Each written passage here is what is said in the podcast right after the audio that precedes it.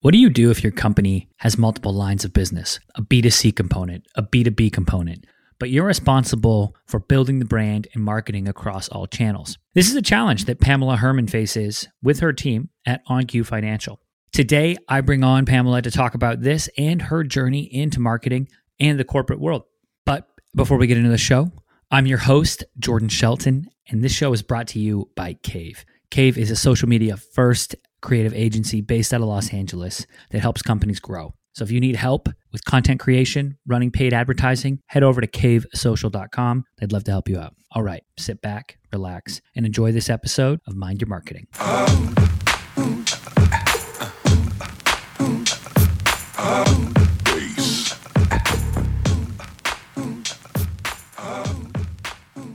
What's going on, everybody? Welcome to another episode of the show. Today, joining me is the VP of Marketing from OnQ Financial, Pamela Herrmann. Pamela, how you doing? Great, Jordan. Thanks for inviting me on. I'm excited to have you on and get into this conversation. We talked a lot off air about some good stuff. So before we get into some of the challenges, you know, that are facing brands today around messaging and how do you stand out, I want to first pass the mic to you and let you set the table for the listener. Give us your background. It's a little bit unique from maybe what we usually hear from those who've done consulting and worked in corporations. So give us the rundown. How'd you get into this crazy world of marketing and to where you're at today?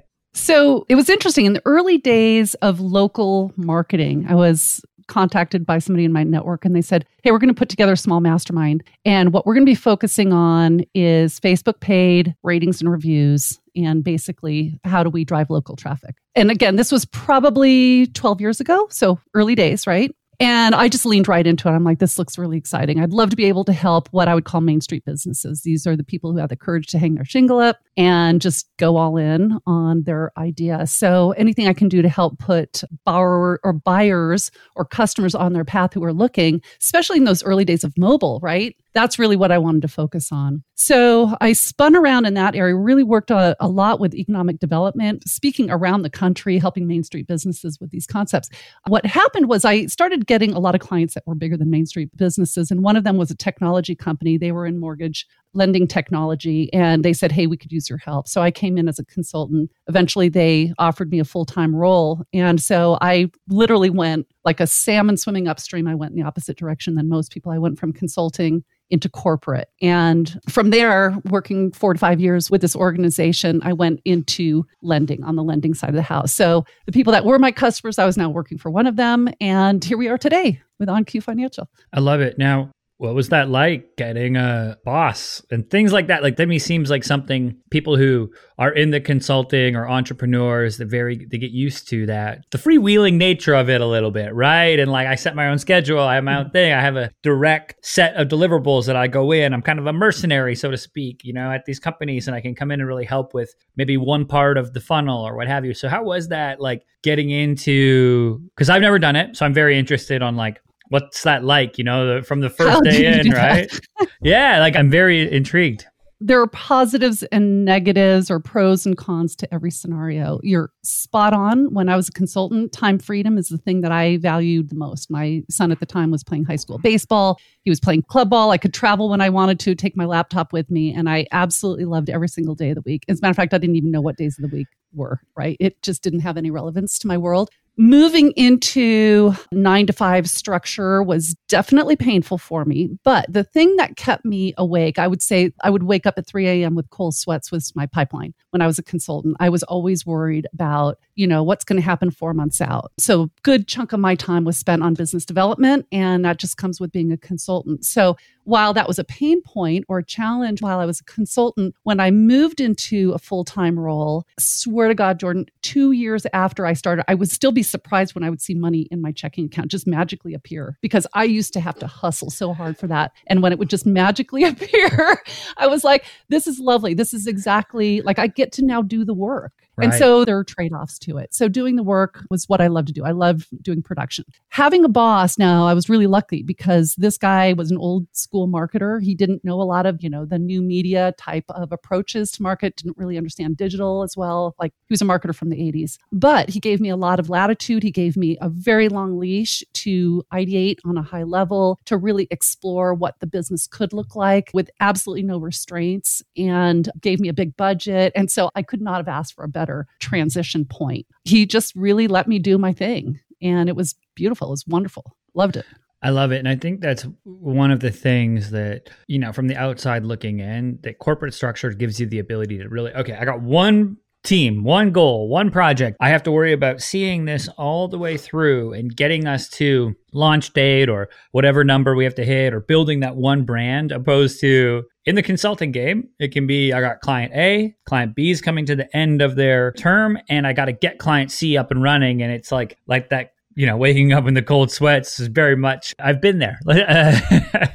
yeah. Yeah. So, well, I mean, you raise a really good point, Jordan, which is that, you know, when you're in consulting, you have this width and you have to have really good depth across all these different skill levels that encompass marketing. And it's getting wider and it's getting deeper, right? With every day that ticks by, technology is changing so much about the way we market, about consumer behaviors are changing and how they're using technology. And we have to be able to map our work to their behaviors. Economics are changing. And so, with all of these market forces changing, when you're a consultant, you have to be able to bring it full tilt in whatever thin slice of your offer they're going to take advantage of, right? So going into consulting really challenging. This was one of the reasons why I really leaned into it. I just had a natural curiosity would my end to end array of offerings work in a corporate structure, right? So I know that it works on a consulting, but I've never really had my entire process stacked up end to end with one organization and test the whole thing.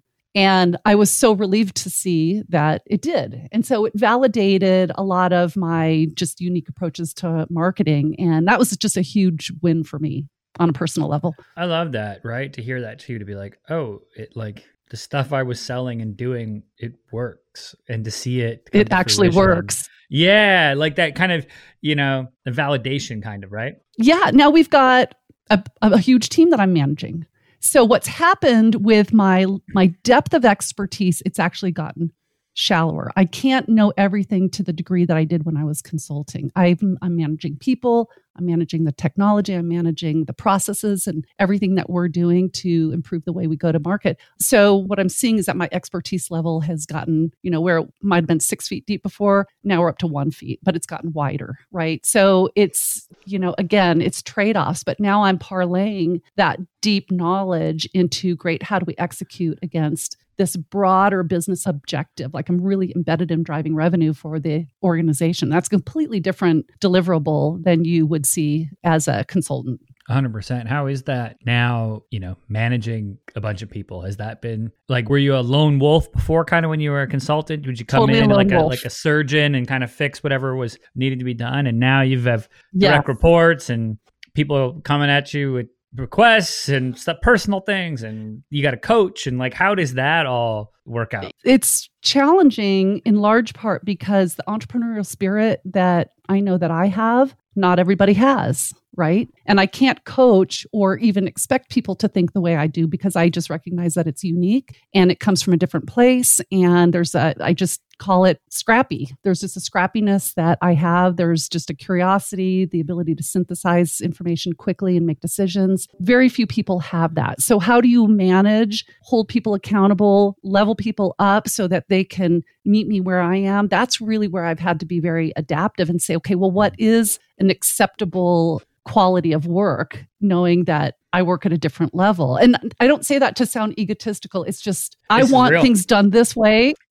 it's real. I have a very high expectation for deliverables. And so the challenge from just coaching personnel around that is to say, here's what my expectation is on the quality of work. And I'm sharing this with you because what you shared with me was your career aspirations. And I'm here to help you get to that Right. point. And my expectation is if you want this over here, here's where you need to level up. And I can take you there, but I'm not going to drag you. Like you're going to have to meet me on the path. And so coaching them around their aspirations and less about what I want from them is really the angle that I've taken on it. And that way I get a higher level of ownership and just say, you know, do you want it or do you not want it? This is your Yeah. call, you know. I've always approached that. It's interesting you say that because I think you're spot on. I've always approached it on like a like I played sports my whole life. Went to college, played, and it was like good coaches, bad coaches, right? And had a bunch of them, and it was always the good coaches were like, I need you. Like the feedback was instantaneous. You're not good enough. Say I threw an interception or something, right?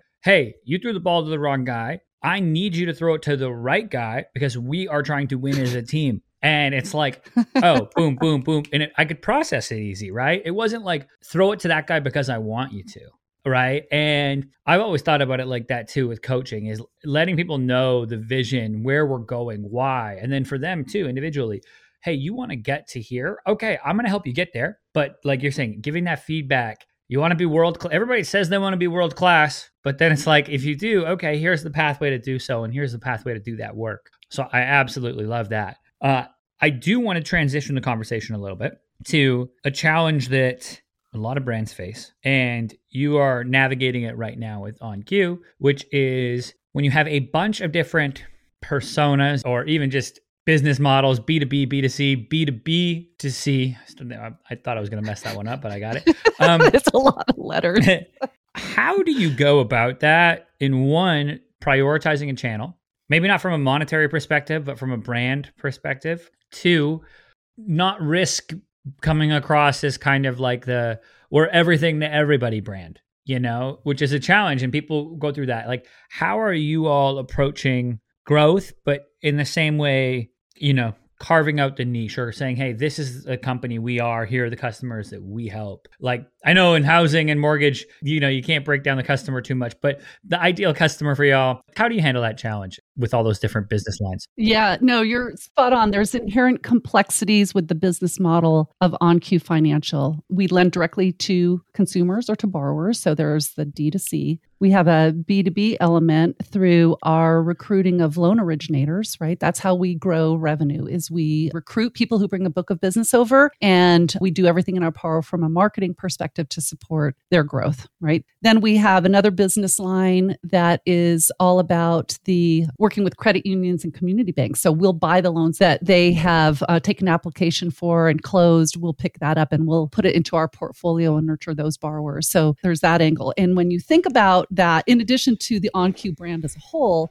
you can see already the inherent complexities. We have different business drivers that drive revenue forward. We have different personas within each of them. We have different solutions for each of them. We have different sales strategies for each of them. And marketing is working with each of these lines to support them. So that's not one marketing plan, that's four marketing plans. so already we've taken what one business might be dealing with, one business model, and that's inherently complex. And then you multiply it by four, and you can see like you've just taken the red pill and you're now in the matrix. And it's a very dimensional game, a lot of complexities. What you layer on top of it, these market forces I was talking about. Okay, we're in a commodity business. People are shopping for mortgage loans based on price. And when you're a commodity and you're only being shopped on by price, then the only differentiator are your people. right Perhaps your processes, maybe a little bit of technology, but for most part, it's about the relationship and how are you doing it differently. So when I think about branding across all of those different business lines, what I'm always looking for in a sea of sameness, because we're in a commodity,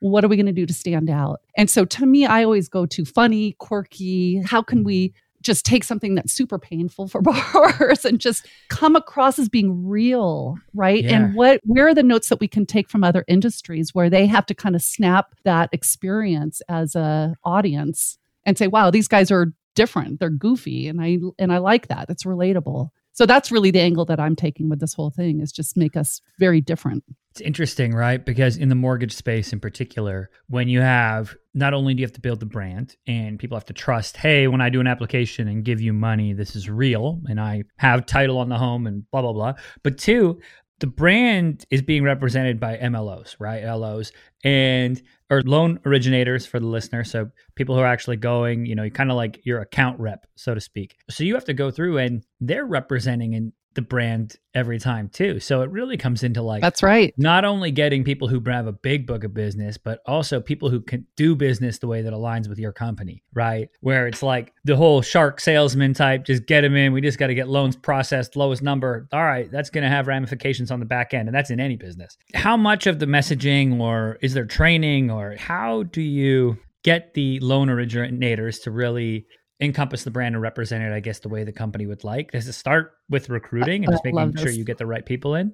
Sure. Great question. I love that you tapped on this because this is, again, when you think of the complexity of the model, you have the overarching OnQ brand, right? We have very clear messaging around that.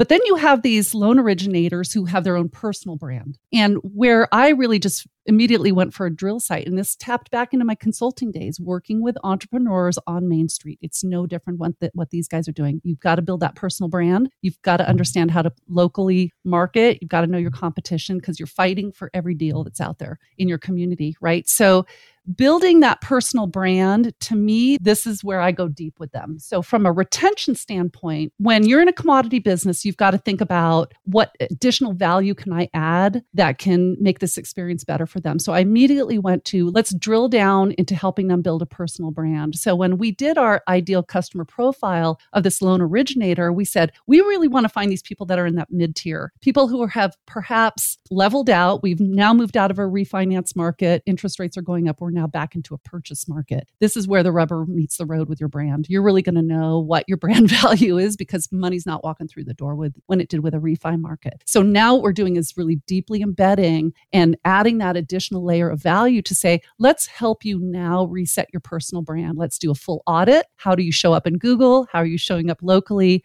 And now let's come up with a, a strategy, a brand strategy for you. Content, everything that has to do with social, ratings and reviews. Let's just just really amplify who you are in the market. That's where the drill site is for me to really, like I said, add additional value. And I think it's huge value because this is where they're going to grow and add more revenue. Good for them, good for our brand. Um, and then at the same time, really helping to anchor back to those brand values and making sure the values of the organization are being fed through their brand.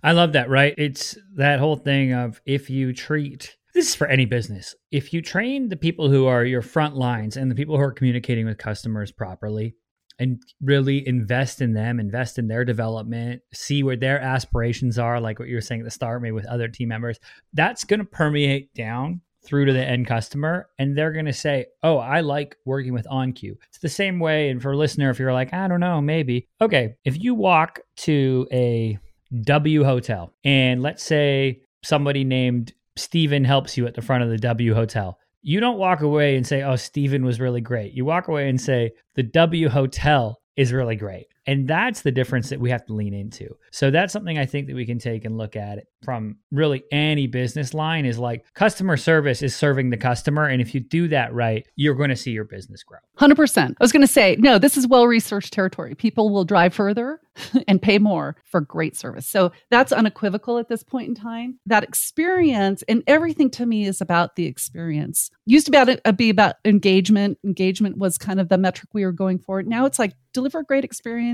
Those engagement numbers will follow. It's just a lagging indicator that you're delivering awesomeness, right? So that's really the cream of the crop. So I think of loan originator experience. So they're my internal customer. I want to make sure they have a, a five star experience from my marketing team, right? So that's primary job. I know that if we can deliver five star, they're going to refer their other loan originator friends to our business. So that's good for everybody. By extension, they're going to understand what that model of excellence looks like and they're going to extend that to their borrowers. So it's really just got this beautiful multidimensional benefit to the organization. So we really anchor back to everything's about experience for us. I love that. I think that's a good place for us to wrap this one up. Pamela, thank you so much for coming on today. For anybody who wants to, one, connect with you online, and two, learn more about OnQ, where should they head? Well, you can always find me lurking around in LinkedIn. So just look for Pamela Herrmann. There's two R's, two N's. Um, happy to connect with you there. OnQFinancial.com is where you can learn. Please don't judge me based on the website. We're in the process of redesigning so no judgment, please, for us on that one. That would be awesome. But Jordan, thank you so much. It's been a pleasure. I feel like I could talk to you for hours. Amazing. No, this has been a lot of fun, a lot of learning. Thanks again for coming on. Everybody, thanks for listening. As always, I am your host, Jordan Shelton, and I will catch y'all next time. Um,